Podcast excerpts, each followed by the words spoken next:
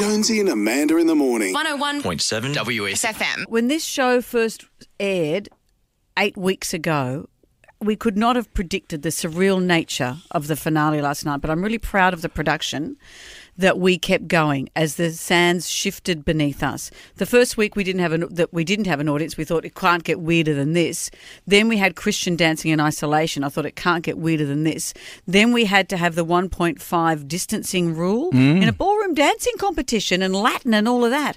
It was um, deemed well. It, it, the dancers have and the celebs and the professionals have all been performing with each other for three months, so they're like family so they could be close to each other like that. But Grant and I had to be 1.5 meters apart. Whenever the celebs came over after their dance, we had to be 1.5 meter apart. A giant pole. I don't know if you saw it. Not a, someone from Poland. Yeah. The- a, a microphone was on a pole, Mr. Gaborski.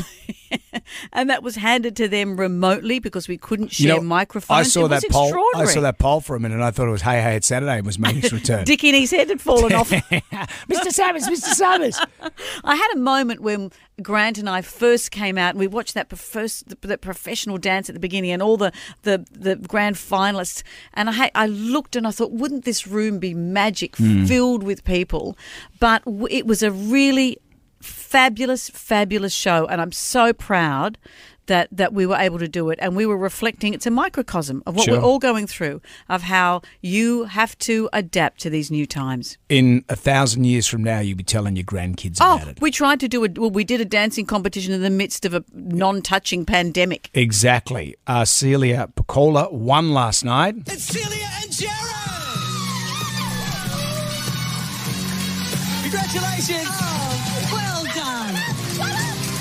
Please congratulate your champions, the winners for Dancing with the Stars 2020. You've done it! Woo! Hey, splits! Do the splits! Help me. Here come the splits! Help me. You said you'd do them if you won. Here come the splits. There they are. Good feeling, Celia. Ow, my leg hurts. You made her do the splits. She said very early on that if she got to the grand final, she'd do the splits, and then she said, "If I win, I'll do the splits." Yeah. So we're talking to her this morning. Last I saw, she was hobbling off because she'd hurt her back and hurt her legs. It's like make a wish. She'll be coming to us from the physiotherapist. Pretty Ed, much. Ed Cavalier, who i- is, I I find Ed to be, he's a strange sort of cove. He's a bit, you know, quiet. He's a. He's very funny, I- but he's very contained. I never know if every time I talk to him, I never know if he likes me or not. So, so he's sort of like a cat. Sometimes he'll, he'll be quite gregarious, and other times I think, well, what's wrong with this dude? But he got quite emotional last night, and that's something you don't really see from Ed. You know, you've surprised a lot of people that you are in the grand finale. Your mother included, by the sound of it. How good is she? I know. She's What a beautiful. weapon. What yes. a weapon. Uh, yeah, no, absolutely.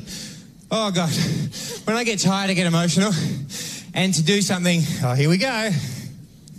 It's okay to be emotional. It's that kind of night.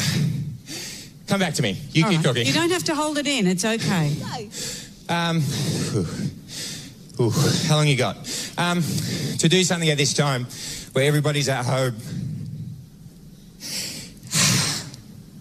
Now you've set me off. All right. You're like a little therapist on stage. You're like Oprah Winfrey. Well, he, he dedicated that dance to his mum and to other single parents. And he's saying how hard it must be to be in isolation. If you can't work, you're looking after your family. And that had brought a lot of a lot of what his mum went through home for Ed. That's why he was emotional last night. It's that kind of show, as you know, Sure. Jonesy. It, it the, you you get triggered at the most interesting times that you just don't expect. Yeah, I was emotionally happy when I got voted off in the end. So were we. Jonesy and Amanda. In the morning. 101.7 W. FM.